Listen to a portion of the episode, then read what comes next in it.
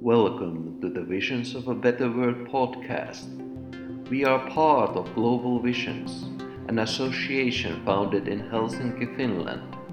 Our goal is to bring people and organizations together as well as develop ideas and ways of thinking to make the world a better place.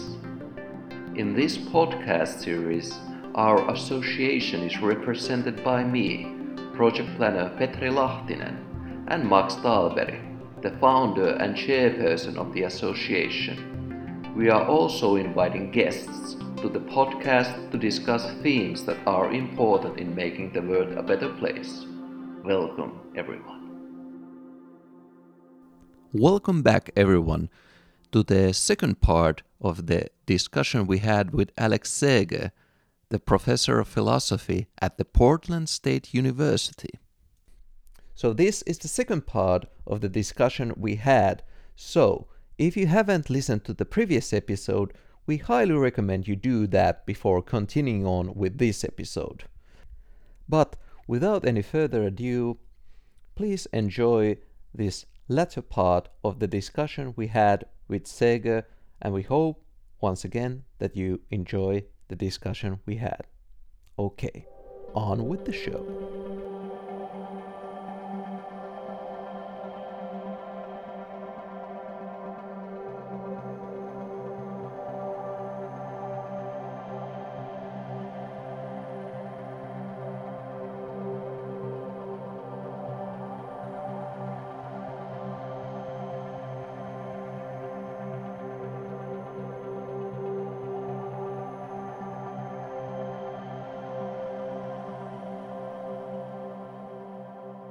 One central, central topic here is precisely the attitudes that people have regarding immigration and immigrants uh, and the prejudices that people have regarding this. So how do you feel these prejudices could be overcome? And, and, and on the other hand, what, other hand, what does science say about immigration and immigrants?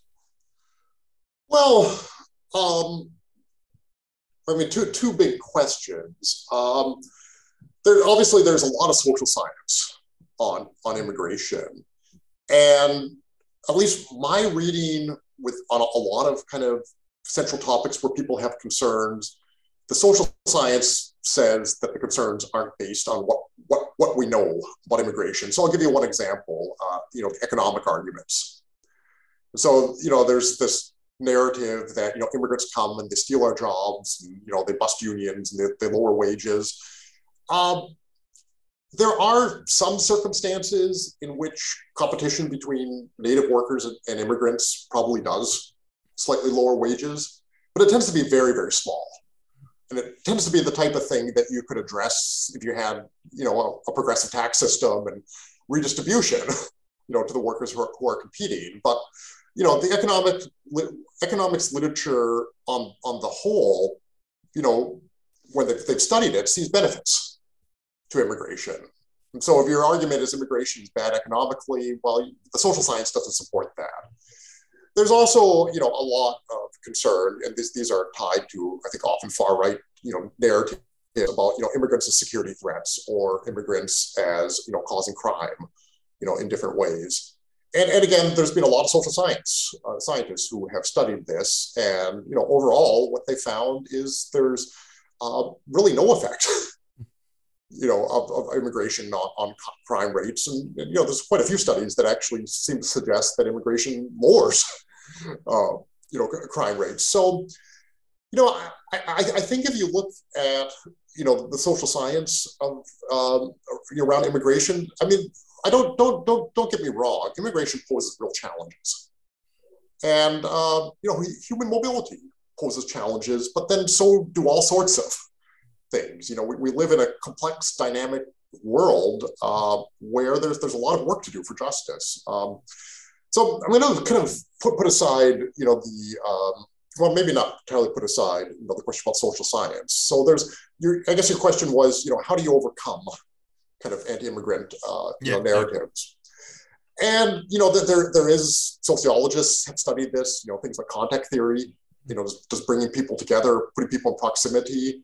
Uh, help, you know, build solidarity between people or build bonds. And it seems to be a fair bit of research, if this is done in the right way, you know, there, there, there's ways of overcoming this, this conception of immigrants as, as threats. You know, I'm, I, I'm a philosopher, and I, I really think part of this question has to do with our, our larger ways of looking at the world. And um, one, one area where I've done a, a bit of work is, is actually, I've taken from the social sciences. It's called the, the bias of methodological nationalism. And so it's the ways in which kind of nation state narratives, nation state categories have influenced how we look at the world and, you know, how, how we research it. And I, I think one of the things this does is it, it characterizes immigrants as, as other. You know, as, you know, culturally different, as um, um, an anomaly that needs to be kind of explained. And so, for example, I, I think a, a lot of, not only the political discourse, but kind of academic literature as well, sees human mobility as, as a problem. And so if, if people are moving, it's the kind of thought is, well, what's going wrong? And it's true. I mean, people often do move because they see better opportunities elsewhere, or, or they're fleeing violence. But it's also very, very common, you know, for, for people to, to move. Uh, just, you know, think about people moving, you know, within Western Europe. You know, there's, there's a lot of it for all sorts, sorts of, of reasons. And so what, what I, I would like to see is, I'd like to see we shift how we think about human movement. Instead of saying that it's something kind of exceptional and it's something that has to be stopped or, or addressed, we think about human movement as something that many people will make use of. And then ask, how do we build political institutions so people can move safely, freely, where there are challenges, and sometimes there are. How can we structure our institutions to uh, to, to narrow them? I, I grew up in uh, in Canada, and Canada is far from perfect for all kinds of, you know, reasons. But um, you know, the, the narrative I, I grew up in was was, was multiculturalism. And at the time, there was, there was uh, Canada has a large, uh, um, you know, at least in kind of absolute terms, a large amount of immigration. You know, in that, you know, a significant part of the population of Canada are first generation immigrants. And, you know, they, they would do things like have government uh, provided uh, English or French language classes, you know, for people. You know, they would have support, you know, to help them, um, you know, be, become employed, you know, know how to access uh, uh, education, language, and so on and so forth. And I, I wish we could think about it more that way. So instead of seeing as something bad, we think about kind of the benefits. Then, then we ask, you know, what kind of supports do we need to put in place, you know, for new arrivals, but also for people, you know, that have been there for, for a while to, to make sure that um, this is a good thing for the community. And I really believe overall. So it would be kind of a shift in thinking how we think about movement, but also how we think about community.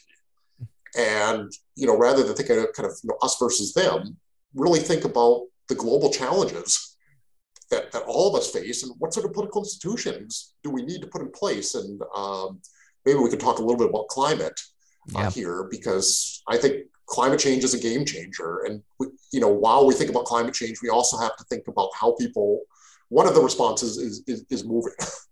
Yeah. And, you know, how can we think about uh, making move, moving as, um, well, make it part of the solution, you know, rather than securitizing it and inflicting an enormous amount of harm on people.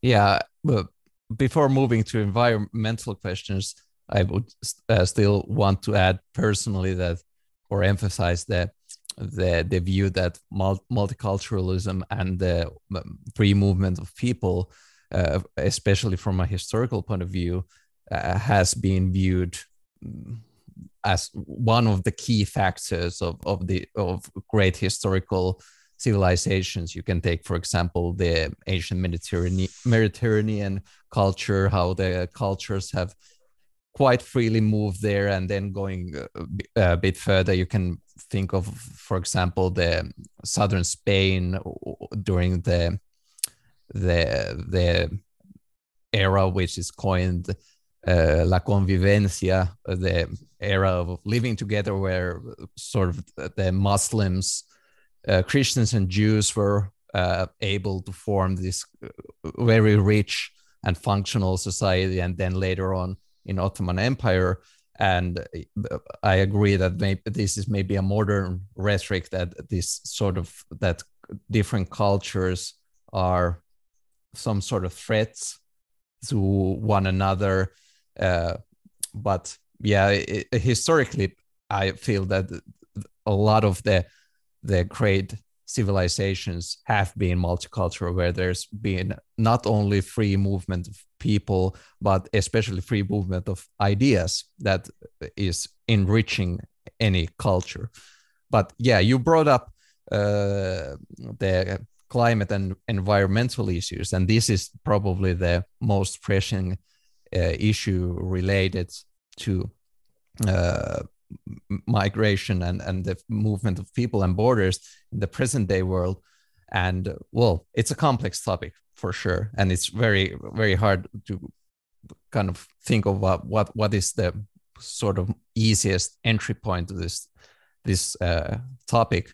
But uh, since you are talking, you're advocating for, for free movement. And I think you already uh, b- mentioned uh, or talked about a bit about this uh, view, but uh, it's generally held, or the idea, its general idea is that uh, nowadays the so-called global north is more responsible for, uh, let's say, overconsumption and the exploitation of uh, natural resources that has led to the to the situation where uh, the global warming, for one instance, but also a multitude of different ecological crises are now ongoing, and they form almost an existential threat to all humankind. So in this regard, uh, what do you think about open borders in the sense that uh, that people should have the freedom of movement and and and move freely to walk from one country and to another, but also about the responsibility of the so-called global north uh, to kind of improve possibly the situation in those countries where the where our actions have caused again uh, the sort of environmental situation where people's livelihoods and their very sort of the possibility of life is threatened. Yeah, I mean, climate justice is, is a huge topic, right? Yeah. And, you know, I, I guess one thing, you know, I, I would just want to make clear about mm. open borders. I mm. Obviously, I, I believe that uh, free mobility of people is, is a good thing, but I don't think that's only one kind of dimension. Yeah, it's of, not the, the only, only solution to this, yeah. You know, so take, take you know, cl- climate change. I think in a lot of cases, you know, people will have to relocate. I just think we've reached the point where it's just not going to be possible for people to live in certain places. Yeah. And so we have to think about, you know, what I was going saying about thinking about mobility as a normal human strategy, but also planning, planning for it. You know, if, if a large number of people have to move, that's disruptive. Mm. So how, how can we make it as, as, As, as easy as possible? How can we put supports in place? So, you know, people, uh, and there, there's a lot of really difficult questions. Um, you know, one is, you know, if, if whole communities have to move, you know, is there a way of addressing it so they can maintain the community, you know, in a different geographical, you know, place? And that, that's a really interesting and challenging question, because there, there's going to be a lot of, lot of loss, you know, right there. But, um, You know, I, I think, like all topics, climate justice, there has to be a multi-pronged approach. Yeah. You know, so that we have to think about all kind of, you know, the the, the different systems we need mm-hmm. to put in place. And, you know, I guess, you know, my my, my friends who, you know, research this, uh, you know, kind of convinced me that, you know, we're, we're not going to be entirely able to turn back, you know, global warming. You know, the the, the the best we can hope for is, you know, maybe it won't be as severe as, you know, the worst case, you know, projections, but we're, we're really at the, the, the stage where we have to think about, you know, it's a problem right now. Mm. You know, where, where I live, again, in Oregon, uh, and, you know, the, the West Coast of the United States, we've had terrible fires, and we've had communities that have had, had to move, you know, be, because of that. And, you know, we're not, you know, we're able to adapt because there are enough resources in the United States to help people move, and, you know, they have insurance for their, their homes and things like that. And, you know, what you find is when there's large scale movement, this actually happens in countries like the United States more than, than we would like. Uh, it's not perfect, but there are systems put in place that, you know, it's, it's, it's not as devastating in the long term as it is, you know, in some places in the world where, you know, a hurricane will wipe out all the infrastructure and basically, uh, you know, cause tens of thousands of people to, to, to, to lose their lives. So I think we have to think about, um, and this is kind of going into your question, I, I, I absolutely do think that the Global North has enormous responsibility, uh, you know, for its contributions to climate change, but also because of structural position in the world, mm-hmm. you know, yeah. to, to think about, uh, um, you know, what can be done. And, you know, and, and again, I see, um, I see, see migration as part of, of a, a necessary part of the response. And so what I really would like to, to imagine is that, you know, when tens of thousands, hundreds of thousands, maybe millions of people have to move, we don't use the threat narrative and make the people mm-hmm. the problem. You know, but rather we, we say, well, what kind of systems do we need to have? So, um, you know, this will be part of a solution. Yeah. Well, since we have had only sort of easy questions till up until this one, let me let me hit you next with a hard one. Uh, si- since you already mentioned, yeah, that you you, you also uh, have this view that the Global North has responsibility in the environmental issue. So. Uh, in the big, big picture, uh, it seems evident that ha- there has to be almost, uh, from the current standpoint, point, there must be a, a radical transformation in, in politics and econo- economics, sort of like, let's say, social ecological transformation that would, uh, on the other hand, include uh, the Global North taking responsibility uh, of the environmental issues uh, and trying to kind of bring this global justice and the the sort of solidarity you mentioned also, that we are trying to help all all each other all each other each other in this situation, but then again supporting the freedom of movement and open borders. So the uh, what sort of and this even though a radical transfer, transformation is needed, uh, in reality, this probably would be a rather gradual process. So what sort of stages and steps you vision that there must be when we are getting great economic powers and political powers on board of this project, where we, on the other hand, uh, engage with more more of a global solidarity, but also uh, entertain the idea of, of of dissolving borders bit by bit. So what are the sort of uh, steps that you could imagine that must be taken towards that end goal we are discussing here? Yeah. I mean, yeah. It's, it's, I mean, there, there, nobody has the answer to this yeah. question, but let, let let me try to say something mm. you know, that, that that might be useful. Mm. I mean, right now, there, there are a lot of reasons to be pessimistic. Mm-hmm. You know, in, in Europe, we're seeing the election of, you know, far-right mm. you know, political uh, parties to, to, to power in, in, in more than a few few places. And, you know, most of those come with, um, you know, really nasty anti-immigrant Um, you know, rhetoric and, and, and platforms. And it's, it's, it's easy to be pessimistic there, um, you know, given that the European Union is one of kind of the models for, for free movement, and also a model of how you might be able to negotiate, mm-hmm. you know, over time, a, a free movement regime. Though, you know, again, I don't want to get caught up entirely in the negative, because there, it's still it's a significant achievement. Um, And, you know, also South America, which has, uh, at least on paper, um, you know, very liberal immigration policies in, in, in a lot of countries, though that has been challenged by, you know, the millions of Venezuelans mm. who have, have left their country. But, okay, so how do you get, you know, political leaders on board? Um, well, I, look, I, I think there are some ways the political challenges we're facing uh, today could lead to a very, very bad state of affairs. Climate is one of them. You know, I think if we are going to succeed in addressing uh, climate change and global warming, we need a very different global approach to politics. Uh, you know, we need to figure out ways of collaborating, you know, m- more closely and, and working together toward shared goals. That in a crisis, sometimes that can happen. But, you know, at least my kind of reading of, you know, history and politics is there, it's, it's often contingent. You know, it's having kind of the right set of leaders in, in, in place, you know, in the right moment, and are able to, you know, seize on, uh, you know, work that a lot of people have been doing.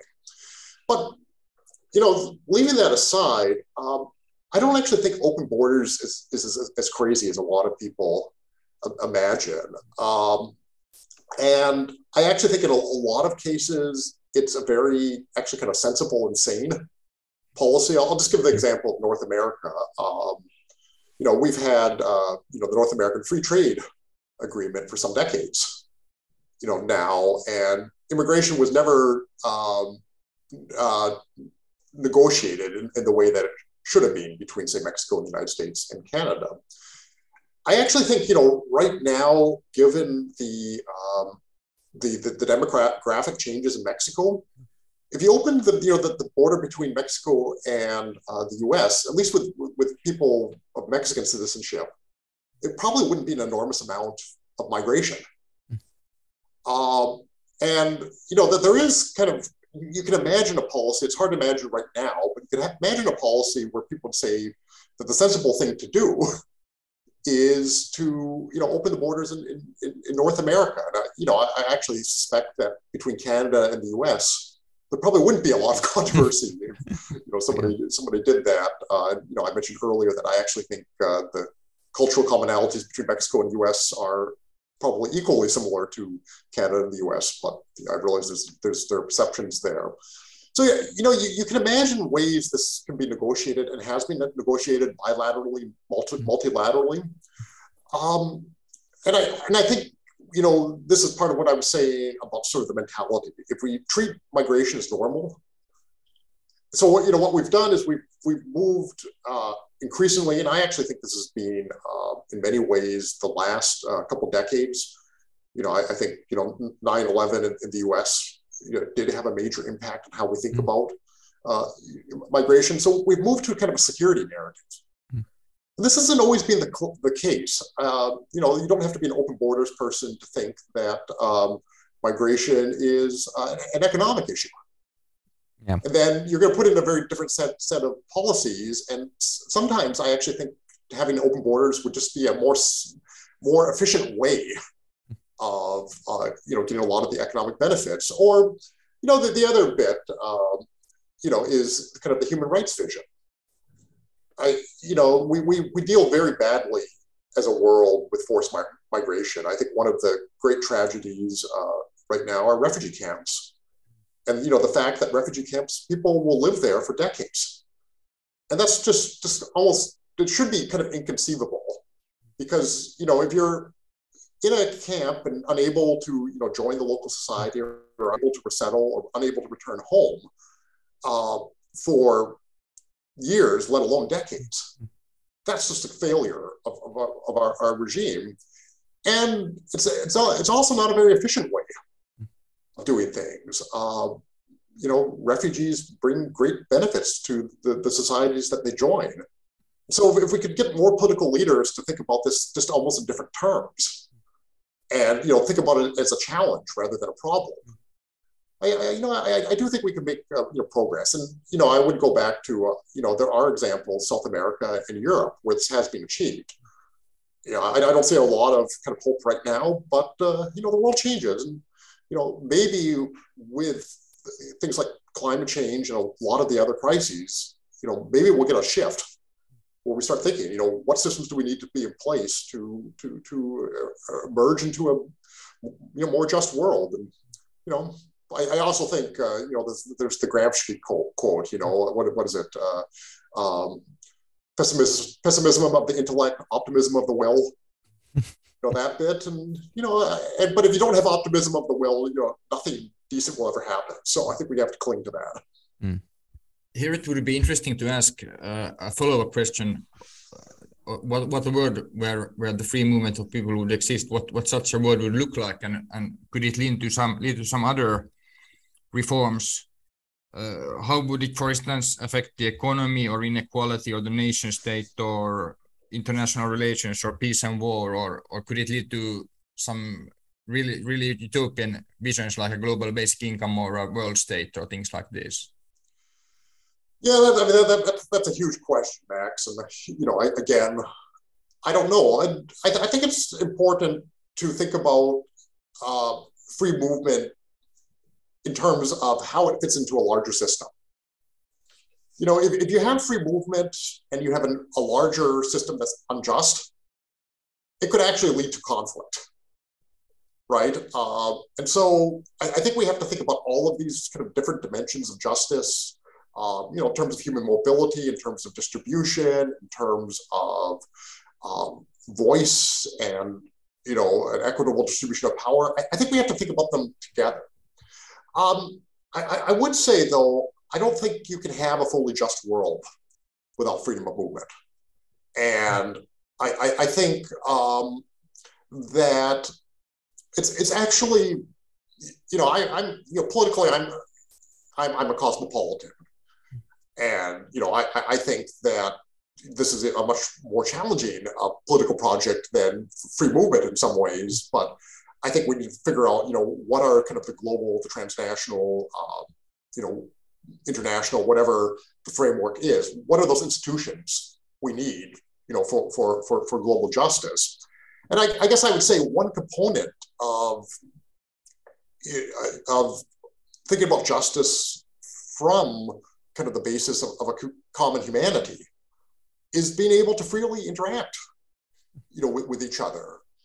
And I, I think if we were able to dispel dispel some of these myths about immigrants, myths about mobility, I think that would, would go a long way, you know, to, toward toward thinking about, um, you know, how we could move closer to some sort of sort of, sort of utopia. So.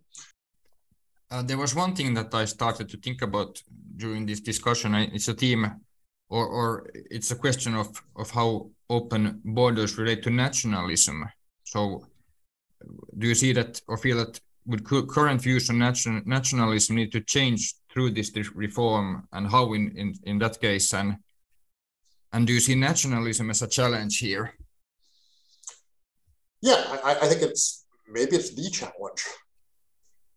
Um, you know, nationalism, in my view, is an exclusionary uh, view. I, and I, I realize there are political philosophers who think that, you know, liberalism and nationalism can be reconciled and you can have a liberal nationalism. I, I actually have, have, have doubts. And, you know, I, I see nationalism as something that historically has been constructed by elites.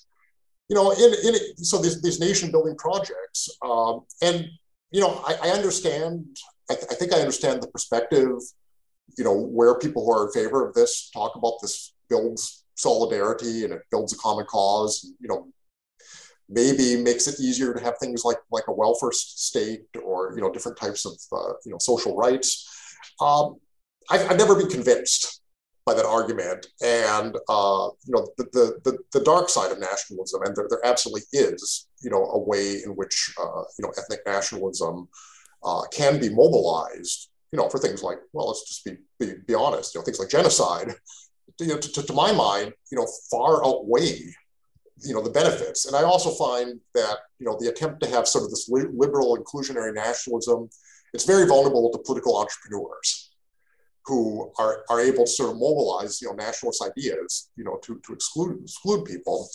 And so, you know, there's the, the famous uh, Benedict Anderson's famous book, as you know, The Nation as an Imagined Community, and you know, it was really kind of fascinating how this very kind of recent idea has has come to come to dominate uh, politics. Um, I, I really think if you're interested in global justice, we need to get beyond nationalism. That's not the same thing as saying that community isn't important, that culture isn't important, that identities aren't important, but the nationalist framing, at least it, it, in my view, is, is a largely pernicious one. And, um, you know, we, we, we need inclusionary uh, political communities. And um, yeah, maybe I'll just stop there. Yeah, maybe it would be now when we brought up nationalism, uh, and I feel that we're uh, steering towards end of our discussion that has been uh, quite interesting and, and fruitful as well. But uh, I feel that, uh, like you said, that there's a lot of pessimism in the world uh, about various topics, also re- regarding uh, free movement of people and, and, and migration and whatnot. So maybe uh, in the very end, I, I would still want to sort of ask that, if, do you have any sort of like, if there's one positive viewpoint that we can have here, what that what would that be? And and and do you feel that there's any any anything that uh, individuals can do to kind of promote the change towards a culture that is more open towards the change and the possibility of open borders? Yeah, you know, I, I would really say we should pay more attention to the ways in which people uh, do, um, you know, have solidarity, you know, across borders and and, and toward immigrants. Um, and I, I think we sort of lose sight of, of that. Uh, a lot of people who, who move, uh, you know, people who are refugees, uh, they, they they do so you kind of under, you know, immense adversity.